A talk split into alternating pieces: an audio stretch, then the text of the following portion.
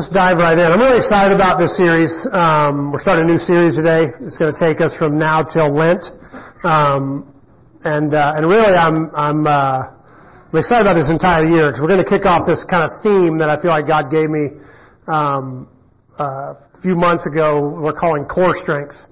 Core strength. We're going to spend some time focusing on the basics of our faith, some of the things that that make us um, believers. Oh, good morning, OFAM. I see you out there. I got you guys down here. I saw everybody jumping in. It's good to see all the names lining up. Um, miss you guys, the, the ones that are normally here, um, but it's good to see everybody out there.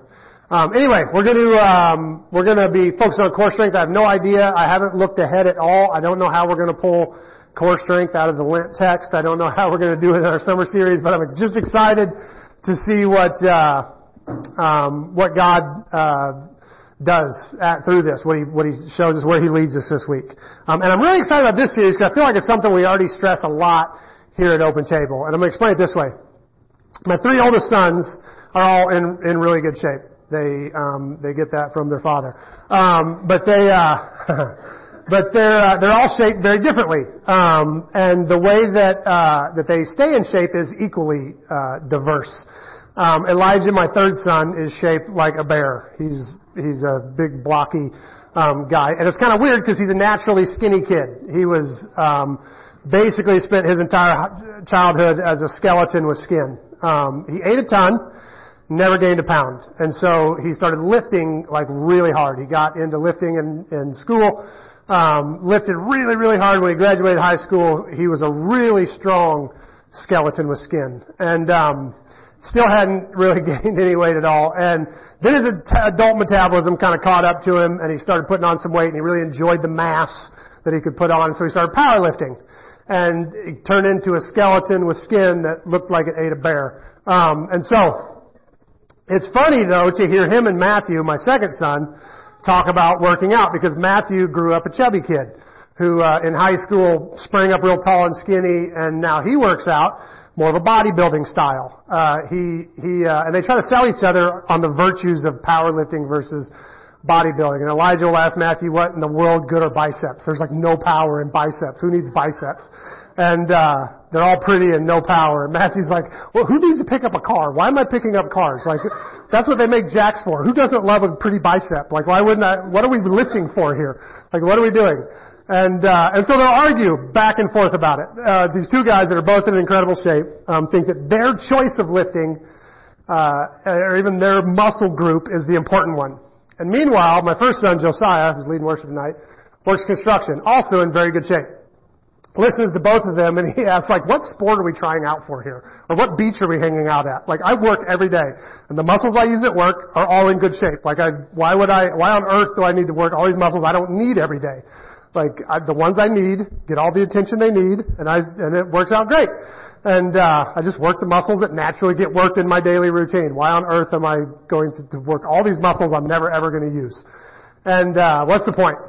And while these guys are all arguing with each other, debating over the finer points of working out, standing, good, usually in their mid twenties, they're all complaining about what hurts and what's aching and you know and what what's what's bugging them and what hurts today and what's what's ailing today. And my wife, who's a little bit older than them, um, is sitting over here in the corner shaking her head because she almost never complains about getting sore or having aches and pains or or or or any of that. And like I said, she's older than them. And here's why I think that is.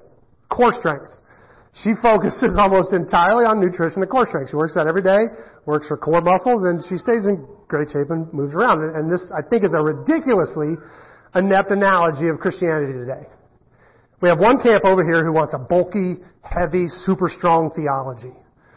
Everything needs to be weighted down with complex compound sentences and Bible references every couple of statements and they, they quote a lot of verses and they study real deep and accurate teachings and that's what's central and they, they, they question if you even faith if you don't power faith. Like, that when you hear them talk, it's like they, they barely recognize that, that you're even, you know, doing faith if it doesn't come with all that heavy stuff. And then there's the flashy beach faith camp who, who want something pretty to look at, maybe a miracle, and if not a miracle, maybe in a really emotional worship service. They ask God what all that heavy theology is good for if it doesn't crash into the world like Elijah or the book of Acts. And if the blind aren't getting their sight, and the dead aren't raised. I mean, who doesn't love pretty Bible biceps, right? And they wonder if you even faith if you don't like beach faith. Isn't this fun? and of course there's a camp, maybe the most popular camp today, who mostly just want a day-to-day faith. Something that basically fits into their schedule. It doesn't really matter what you believe as long as you can stay in decent spiritual shape and barely know it's there. And this camp has a tendency to wonder what the other two camps get all worked up about, because what on earthly good is all the drama or all the theology or all the emotional experiences if I have to pay my bills and feed my kids and do all the things? And so I don't really have time to faith unless it's a faith that I barely know is there. And of course I'm exaggerating the extremes of these ideas and there are more camps than this, but I personally think my wife figured out the magic of working out and maybe even theology that it's really important to have a deep and powerful core faith that is simple but rich and deep. A faith that doesn't show off or defend itself. It isn't susceptible to injury. It allows for movement but also holds you stable and upright. The kind of faith that requires something of you. I don't know if you've ever done a plank for very long. Core strength is hard. But also improves your day-to-day life. It makes you feel more like you're actually supposed to be. And I've probably pushed this metaphor, metaphor about as far as you can push it. But I think it illustrates what I hope to do with this series. We all think our way of doing faith is the best way. Right? We, we, we, uh, worse, insulate ourselves and isolate ourselves from every other way of doing faith in Jesus because it's not our way. And I worry about that when we're doing a foundations teaching. Because what I really want to do for the next six or seven weeks is not apologetics. I'm not arming us to defend our faith. And I'm not really against apologetics. I just don't really think a posture of defense is the best posture to go out into the world with. We're supposed to be a faith that grows and invites and, and expands and advances. And so defense is the wrong posture to start with. Not to mention, the people we usually wind up arguing with when we do our apologetics aren't the non-believers who are seeking apologetic answers to their genuine questions. That's a real thing. Like, and that's what apologetics is for. Those people who are like looking for, for real answers to the questions they're wrestling with. Apologetics is great for that. But usually what we wind up doing is fighting with other believers who just have their apologetics a little different than ours. Those are the people when we, when we sit there getting into this defense posture, we usually wind up picking on other believers, which really bugs me because Jesus told us in these very clear words, your love for one another will prove the world that you're my disciples. Your love for one another will prove to the world you're my disciples. And maybe it's just me, maybe you grew up in a different church than I did, but I don't think we've always done a very good job of this. Living out this verse. But here's the dilemma. We have a tendency to like either value theology and doctrine, which we should, and, and maybe because we're so into sound teaching, we almost can't help but separate ourselves from anyone who, that has bad teaching or teaching different than ours, which is a little bit of a trap because in order to do that, you have to assume you've got it perfectly right. The second you go, oh, I don't, they've got bad teaching, I don't hang out with people with bad teaching, boy, you're assuming you don't have any bad teaching, and that's a spooky place to stand. But aside from that, we have a tendency to, to value doctrine over unity. And, and I can understand. We're, we're power faithers after all, right? Not bodybuilders. Or if we take serious the doctrine of unity, which is a doctrine, it's an actual, it's, it's, it's utterly and completely biblical to value unity in the body of Christ. Because the Bible does command it. It feels like it's impossible to also value doctrine because we because we've got so many different doctrines, and when we value unity, um, we tend to value doctrine. So the people that are like, we can't have unity because we value doctrine, that's not actually true. Unity is a doctrine. So you're just saying my doctrine is more important than that doctrine, but doctrine is, is includes unity. But if you value unity, you can't help but wonder how far do I push that? Where does it stop? Like what? Right? I mean, if, if people uh, people in our country can believe all manner of crazy things. And if, and if you don't have some form of doctrine, something to hold on to, especially growing up in like a Judeo-Christian culture where it's, you know, everybody can call everything Christian, um, it can be hard because like serious crazy can coexist with our theology. And we have to have a little guidance to sort that out. Don't we? We have to have something. Otherwise, we turn out to be nothing, uh, and, and have nothing to stand for. We're just a bunch of, you know, weirdos with nothing else to do on a Sunday morning than, than come together and listen to me talk for, you know, 25 minutes or so. Um, whoa! so what, so what I hope to do here is set up a fence. Like, uh, this is what it means to be a Christian and though you don't have to believe those things to be part of Open Table Community Church, you probably should believe those things if you want to call yourself a Christian. That kind of a fence. We want to put up that fence, but we want to set that fence as wide as we possibly can so that we can call ourselves brothers and sisters with as many people as possible. Why on earth would we want to exclude anybody that call, calls on the name of the Lord if we don't have to? Amen? So our hopes um, are to define the essentials, but not with a heart of excluding people who don't have them, but rather with the heart of trying to include as many people as we possibly can within the bounds of orthodoxy. Now, here's my confession. Every single teacher who has ever taught a foundational teaching on Christianity would agree that that's what they're doing. Like I didn't just say anything magical, what I just said the, the most learned Calvinist, the most word of faith filled charismatic, the most social justice justified Methodist, all of them would say they're just teaching the boundaries. And, and, and they're just teaching what the, is clearly taught in scripture and they're, anybody that lays out that, lays outside those boundaries would have to be included. So what makes this different? What makes this unique to what we're doing? In fact, um, uh, what I'm seeking to do here, what makes it different than what everybody does. Um, and maybe it's not different, but, but let me say it this way.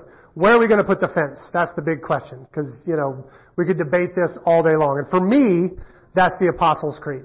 We're putting the fence there. And before we talk about why I like the Apostles' Creed, kind of for the fence outlining the faith, um, because the Apostles' Creed is a pretty broad fence, and it will likely include some believers that some of us haven't always been comfortable including. But before we dive into why I like the fence that wide, I would like to say the, the original fence was much wider. We're going to talk about that. Uh, so just for starters, a creed is a declaration. It's saying this is what I believe. Um, we'll talk about what the word creed means at some point here in a bit, but um, but it's it's it's what you basically need to say to be counted in the fence. I believe this. Um, but Paul wrote stuff like this. Um, if you openly declare Jesus is Lord and believe in your heart that God raised him from the dead, you'll be saved. So if there was something you, had to say to Paul right there, just Jesus is Lord, and you're in, because he can't look in your heart. He's going to assume what's going on in your heart. But what you say is Jesus is Lord. So I want you to know, no one speaking by the Spirit of God will curse Jesus, and no one can say Jesus is Lord except by the Holy Spirit. You see, we don't go around preaching about ourselves. We preach that Jesus Christ is Lord ourselves his servants. Therefore God elevated him to a place of highest honor, gave him the name above all other names, that at the name of Jesus every knee should bow, in heaven and on earth, uh, and under the earth, and every tongue declare that Jesus Christ is Lord, to the glory of God the Father. So it seems the original creed, if you want to call it that, the earliest creed was Jesus is Lord. Period. That was the earliest creed. Paul seemed comfortable with that in the beginning. That was enough. And I do have to say um, that in that day, um, that was a little more loaded statement than it is today. All those passages. Paul was writing when the writing when the Roman imperial cult was in its prime. If you don't know what that is, when Caesar Augustus took over um, Rome at the death of Julius Caesar. If you guys remember, you're like uh, uh, high school Shakespeare. Um, when Julius Caesar was killed in the subsequent civil war, uh, there was the Roman Empire was switching over from a from a republic. It had been a republic for 500 years, where they voted in their leaders. Uh, and right around the time of Jesus, it was switching over to an empire led by one emperor. Um, so no more democracy, and that was happening just before Jesus was born. And so that's a shaky time in any kingdom when you're switching from one government that's been there for 500 years to a brand new form of government. And one of the ways they kind of solidified the throne of the emperor was by declaring him a god. The, the emperor's a god. Like, you know, somebody saw him, you know, after his death and, and the emperor, you know, is divine. And the emperor, this new god, this newly minted god emperor, has said that Tiberius is the new Caesar. Well, that really gave, like, if you're like, yeah, I'd like to go back to voting, who's going to argue with a God? Like, the God said Tiberius. So it, it gave the throne, like, uh, importance to, to give it divinity. And so they were declaring Caesar a God. Um, and the other way they did that, sorry, Brett, I have no idea where I am in my notes. Um, the the other the other way that they kind of solidified the throne in Rome was you had to declare Caesar as Lord to do anything in a public forum. To buy anything in an open market, you had to walk in Caesar as Lord, and then, then it was okay. To sell anything, to stay at an inn or a hotel, you had to declare Caesar as Lord. Um, and it was a way, when you got your whole kingdom walking around going, you know, Caesar is Lord, whatever, um, it builds this kind of unity underneath the emperor.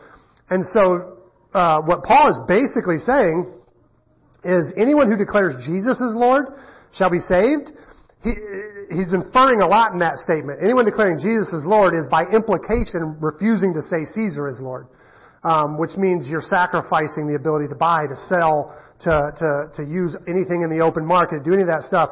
Um, so you're sacrificing a great deal to make that statement, to make that statement, Jesus is my Lord, not Caesar. Um, you're basically making yourself an outcast and, and sacrificing a lot. And so Paul is literally basically saying, who on earth is going to say that if they're not a true believer?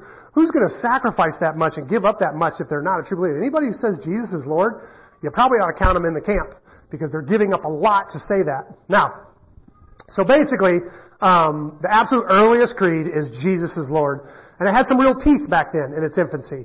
But fairly quickly, the church leaders recognized the need to kind of define things a little more, a little tighter, um, and an early version of the Apostles' Creed started to come to be. Um, we don't know exactly when it was written, but we have several historical accounts at around 200 AD with it being used. And so we know it was already there by 200 AD. We don't know exactly who wrote it or when, but it was being used as, as a, a baptismal liturgy by 200. So they would, they would say, um, the three articles of faith. Back then you got dunked three times instead of one time. So you would go, do you believe in God the Father, maker of heaven and earth. They say, I do, and they would dunk them. They pull them up. Do you believe in Jesus Christ, his only son, our Lord, who is, you know, et cetera, et cetera. Dunk them. Do you believe in the Holy Spirit, the Holy Catholic Church? And then they would dunk them. So they would, you'd get dunked for each of the articles of the creed. We know that was happening by 200. So the creed had been there for a minute, come 200. So, uh, it's, it's, it's at least that old. Um, and, uh, and so we don't know who wrote it or when it came about, but we know that it was in regular use by 200. The world um, has changed a lot since then. I don't know if you've noticed. Um, and this is why I think the creed is so important. The world has changed a ton in the past 2,000 years. The church has changed a ton in the past 2,000 years. Our access to scripture and, and the way we study it has changed a ton in the last 2,000 years. And every single one of those can greatly impact the conclusions you come to when you read the Bible. I mean, think about this. The earliest church, the, the book of Acts church, was so compelled by the Jesus story that, that, that their natural reaction to it was to sell everything and, and give it to the church. And then they lived off that communal well. Uh, that way all the needy in the church would be made, make, make sure to be taken care of. And there was, and it says there was no needy among them. Now, can you imagine if, if I tried to sell that package today? If you came in here and I was like, okay, when you leave, I need you to go sell your stuff. And then also, if you could have your paychecks direct deposited to the church, that'd be awesome. If you have a nice car, sell it, get a cheaper car, and please bring the proceeds, because um, that's just the most. How? What else could we do with this Jesus story? You know, I mean, can you imagine trying to sell that today? Like it doesn't, it doesn't translate to 2023. So for some reason, and this is where it gets weird, culture, time, access to scripture, whatever, cause them to walk away with a natural response, just like what else would we do after reading the gospel and the Bible, and we come out with it with a different, just natural response. We would never come to that conclusion. And so it's really strange to think that somebody back there could, their natural response would be to sell everything in commune, and our natural response would be quite a bit different. So we obviously do not approach the Jesus story exactly the same way anymore. And it changes over time. But the, one of the most comforting things in the world to me is this. When it comes to the fence, when it comes to what's important in Scripture, the kind of things that the early church fathers felt like new converts needed to believe, before they could be baptized into the faith. The essentials, those have not changed. In, within a hundred years of the people of Jesus, so these are people who knew people who knew Jesus. That close. That soon they came up with the essentials and we haven't moved them in 2,000 years. That's a big deal. With everything that's changed in history, the way governments changed, the way everything, the way styles changed, if Paul walked in the doors of this church, he would not recognize it as a Christian church until we said, this is what we believe. And then he would. So it's kind of a big deal that we have this statement of faith that's 2,000 years old that says, when we read the Bible, this is what we think is important, and we agree with that. As much as everything in the entire world has changed, including almost everything about the church, the creeds are the same. And that's a really big deal. So we say the Bible because we don't just accept the creeds because the church has always accepted them. We accept them because we read the Bible and we come to the same conclusions. That's why we believe the creeds. Um, but when we when we uh, when we read the Bible and we uh, realize that the people that live that close to the apostles and that close to the source documents, a lot of these guys writing this creed were reading Paul's handwriting. Like they were reading the original source document when they came up with this, which is cool. Um, some of those source documents um, were original. The fact that, that that we can say with them, "Yep, we come to the same conclusions. We believe the same things," um, is is why we need those. So that as much as we change, we don't change too much. That's why we like them. So, since the days of the Apostles' Creed was written and used as a baptismal liturgy, people have debated and tweaked and developed theology more and more and more. We've written new creeds, confessions, catechisms. We've come up with new definitions, doctrines, and dogmas. We've come up with all kinds of answers to all kinds of new questions. And all of that's a good thing. I'm by no means suggesting that the creeds are all there are to know. Like within that fence, we can argue and debate and grow and believe this and believe that. There's so much, you know, diversity inside that fence that is important. I'm not even saying the Apostle Creed, you know, is all you need to know. You should know more than that. Like you, we should study much, much deeper than that. But they serve as this anchor to ensure that through all of our growing and developing, we never get too far away from those original Bible students who are just like us trying to figure out what it meant to follow Jesus. So, and a special note about that period of church history that's always really important to me. One of the reasons the church didn't do deeper theology till the third or fourth century was because it was illegal to be a Christian till then. And you didn't dare put all your church leaders in one place. Like, cause all, you know, a few soldiers could come in and like wipe out your whole leadership. So they kept the church leaders very, very separate. So it wasn't until they like lifted the, the kind of open market slaughter of Christians when Constantine took over and made it legal to be a Christian that they could get the church leaders together to debate for the very first time. They didn't do theology until they had the luxury to do it. Like until then, it's like survival. And, and so, um, so that means all the people who use the Apostles' Creed as their statement of faith, also thousands of them gave up their lives for Jesus. Like they believed that much that they were willing to be martyred for Jesus. And from my like comfortable American, super easy to be a Christian vantage point, never am I going to come up with a theology that's like, that's like, yeah, but those guys didn't believe as much as they should have. no, those guys were willing to be like terribly murdered for their faith. Whatever they believed was good enough for me. Like that's a, you know, cause I have it super easy. Nobody has ever threatened to fillet me for my faith. So, um, so no way am I going to get arrogant about what I believe and say that you know mine is more accurate than theirs because um, they paid the ultimate price. Lost again. Sorry, Brett. Um, so basically, what we're going to do is to break down um, the Apostles' Creed uh, between now and Lent as a basic kind of jump start to our year of core strength. Um, so let's look at the creed and then maybe um, talk about its structure a bit. It says, I believe in God, the Father Almighty, creator of heaven and earth. I believe in Jesus Christ, his only Son, our Lord, who was conceived by the Holy Spirit, born of the Virgin Mary, suffered under Pontius Pilate, was crucified, died, and was buried.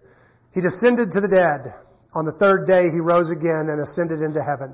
He is seated at the right hand of the Father and will come to judge the living and the dead. I believe in the Holy Spirit, the Holy Catholic Church, the communion of saints, the forgiveness of sins, the resurrection of the body, and life everlasting. Amen. Don't trip over that word Catholic, and it's not supposed to be um, capital. There. I just must have copied and pasted it from something. Um, in the Latin, Catholic, the word Catholic means universal, um, and so uh, the Catholic Church took their name from that word, not the other way around. We, so it was here before there was a Catholic Church. Um, so this just means I believe in the universal church, the whole church, the big church. Not necessarily like I believe in the Roman Catholic Church. Um, although some Roman Catholics may extend it that far, um, uh, a lot of Protestants trip over that word a little bit. It just means I believe in the church, the the the, the universal church. Um, so is everyone pretty familiar with the Apostles' Creed? Anybody not spent much time with it? Um, uh, our oldest records of the Apostles' Creed um, are in Latin because that's what they spoke back then, um, and the word credo, credo, um, which is where we obviously get our word creed, means believe. That's the that's one of the Latin words for believe. Um, so when the Apostles' Creed um, was not so much a creed as a baptismal liturgy, the pastor would say, "Credo in Deum." Do you believe in God? Um, and you know, and uh, so by the time they uh, the creeds kind of became what we would call a creed, that just meant I believe. So they say I believe. So, or more accurately, we believe. This is what we believe. Now, the Apostles' Creed might sound like a, a a big list of things that it's important to believe. It's actually built around three credos, uh, and this is what we want to start with. Three credos in this thing. I believe in God, the Father Almighty, creator of heaven and earth. I believe in Jesus Christ. So in the original language, it would say credo in Deum. Um, the Father Almighty, creator of heaven and earth. I believe in Jesus, his only Son, our Lord. I believe in the Holy Spirit. The word credo shows up three times in the creed. I believe in the Father, the Son, the Holy Spirit. So the first thing we recognize about the structure of the document is it's clearly Trinitarian.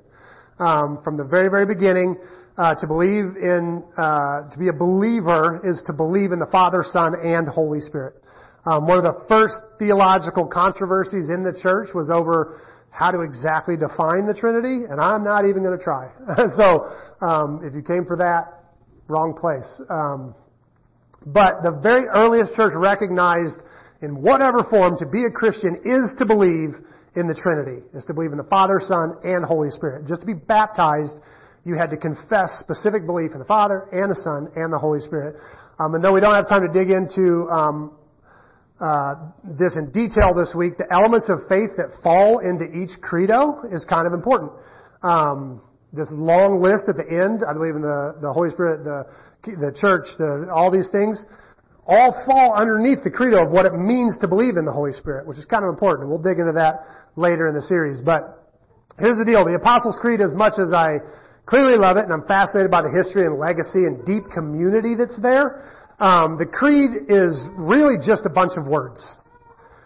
The only reason the creed means anything is that Latin word credo. Credo. To believe. I believe. Because the Latin language is a pretty full and diverse and detailed language. And the creed could have started with a number of other words. Opinor. Opinor. I don't know how to say it. Anybody speak Latin? This Latin word means to think, to suppose, to believe, to imagine, to conjecture. Where we get our word opinion. It could have started that way. I, I imagine, I you know, I, I, I think, I conjecture. Could have started with puto. To believe, to, to think, to suppose, to consider. It can also mean to prune or to clear, as in to clear away all the junk and boil something down to its essentials. That seems like it would have been a great way to start the creed. That's not how it started. Could have been spiro, to hope, to expect, to suppose, to look for, to anticipate, to believe. But no. Or maybe a, a, a tomo, automo, I don't know. To assert, to suppose, to believe, to allege. The Latin, Latin language had plenty of words, but no. Or a credo, where we get the word credit or account or it means to, to add up or to account or to believe. All these are variations on the word believe. Were available to the writers of the Apostles' Creed when they were asking people to believe in the Father, Son, and Holy Spirit so that they could baptize them. They didn't use any of them. Instead, they chose this. credo, to believe, to trust, to confide in, to rely on, to have confidence in, to depend on. That's a much different definition. And this is the main point that I want to make this morning. All of these can be accomplished with apologetics. I can give you reasons and proofs and arguments about why you should believe and, and, and any and all of these work there. And there's tons of them. That's honestly a really fun conversation. I love that. But that's not what the word creed is about. This is something you do by the grace of God. And when you do, it transforms you. When you trust the Father, it changes the way you approach the world. When you rely on the Son for your very life, you simply cannot be the same. When you have confidence in and depend on the Holy Spirit every single day, you should not be able to walk out of the room the same way. It should change your life. In other words, real faith, real belief, real credo should be transformative. It should change you. So when the church leaders of 200 AD or whatever before that were baptizing new believers, that's what they were asking. They weren't asking if you agree with them. They weren't asking if you've added it up and, and this is what you think and this is what you hope and this is what you account. They were asking, has the Father transformed your life? Are you being changed daily by the Son? Is there, is your life different because you now walk daily with the Holy Spirit in it? The word credo is not an accident. And I started with this introductory week to wade through some of the nerd work, mostly because the, the last thing I would want to do is for us to study, study the Apostles' Creed and come here each week for a checklist. And say, yes, I do these, I do believe these things. I agree with these things. I, I, I acknowledge these things. The same way I acknowledge 2 plus 2 is 4, or that gravity makes things fall to the earth even though I can't see it. Yes, I, I, I believe that way. That's the last thing I want to do. Please don't treat the creed like a list and you can just come and agree with it and that's all that there is to do with the creed to be a Christian. The creed is a statement of commitment. Commitment to put yourselves in the hands of the triune God and honestly surrender yourself. Your dreams, your plans, your ways of seeing the world, your grip on how you think things should turn out. That's usually the hardest one. But to say you credo is to fully give your life to God. Sometimes people aren't satisfied with the Apostles' Creed because it's too broad in its definitions of some of the elements of faith. And they believe that you need to be way more specific in what you're saying when you say you believe. When I hear those arguments, I wonder if maybe we're putting the stress in the wrong place. Because if you're more interested in the fine details of the list of things you're supposed to believe, rather than the deep level of commitment that is required in the word credo, I'm not sure you're really mentally ready for the Apostles' Creed in the first place. Or the Nicene Creed, or the Chalcedonian Creed, or the Augsburg Confession, Westminster Confession, Pledge of Allegiance, Pythagorean Theorem, whatever. Without commitment, it's just information. Good information, true information, maybe the best confession in the world, but it's nothing if that's just knowledge until you give yourself to that confession. So the point of this series is not to figure out what we believe as a list, but to give ourselves fully to Him in whom we believe. Amen? So how do we respond to this? The, the English word believe is troublesome. We seem to talk about uh, these types of semantics a lot in here. Um, but we use the same word believe to say, I believe George Washington was our country's first president and I believe in Jesus. And it's way too easy to think that the latter is basically the same as the former. And I think the problem lies in the tense of the word and our belief in the resurrection. Let me explain. In my example of asking um, if you believe Jesus Christ was who the history books say he was, and do you believe Jesus is who the Bible says he is, those only get mixed up because we tend to use them in the past tense. George Washington was, Jesus was. Like we use them in the past tense. But faith in Jesus isn't a faith in the Jesus who was. Because of the resurrection, we believe in the Jesus who is, not was. Which means a better example of the word faith would be for me to say, I believe in you. If we're in a tough spot and I look you in your eyes, I say, you got this, I believe in you. No part of you would go, you believe that I exist in this space and time. And that this is my name. No, you would, you would immediately see the deeper meaning of the word belief. I believe in you. Because we're both in the present. We're both here together. So you, you know what I mean when I say belief. I see when we, I think when we stop thinking of Jesus as a historical figure who lived in the past and we embrace him as an ever-present living Savior who lives with us right now, we can start to see believe shift to what it's supposed to mean. I believe in you. What it was intended to be. Then belief, faith, starts to change. The book of Hebrews in chapter 11 and into the beginning of chapter 12 is trying to draw out that very reality.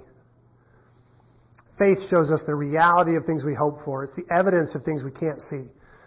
Through their faith, the people in days of old earned a good reputation. And then the author goes on to tell about all kinds of people who believe God. The way they believe, not the way they believe that Nebraska is north of Kansas. Not that kind of belief. The author of Hebrews highlights a whole group of people who believed, and because they believed or credoed, because they were committed to that belief, it completely changed their lives. Listen to this. By faith, Noah built a large boat to save his family from a flood. He obeyed God, who warned him about things that had never happened before. No, it's going to rain. What's rain? Trust me, you're going to want to build a boat. Who goes? Let me get some wood. Like, that's faith. That's credo. That's not, you know, God said it's going to rain, so, you know, yeah, I believe it's going to rain. Whatever. No, it's like, how do I, so, so what do I change? What do I do? How do I live in light of that? By faith, Abraham obeyed when God called him to leave his home and go to another land that God would give him as an inheritance. He went without knowing where he was going. That's credo. It was by faith Abraham offered up Isaac as a sacrifice when God tested him. It was by faith Moses' parents hid him for three months when he was born and saw that God had given them an unusual child and they were afraid to disobey the king's command. It was by faith Moses, when he grew up, um, refused to call himself the son of Pharaoh's daughter. It was by faith that Moses left the land of Egypt, not fearing the king's anger. He kept right on going because he kept his eyes on the one who is invisible. It was by faith Rahab the prostitute was not destroyed with the people in her city who refused to obey God, for she had given uh, she had given a friendly welcome to the spies. It was by faith people overthrew kingdoms, ruled with justice, received what God had promised them. They shut the mouths of lions, quenched flames of fire. They escaped death by the edge of the sword. Their weakness was turned into strength. They became strong in the battle and put on armors Women received their loved ones back from the dead.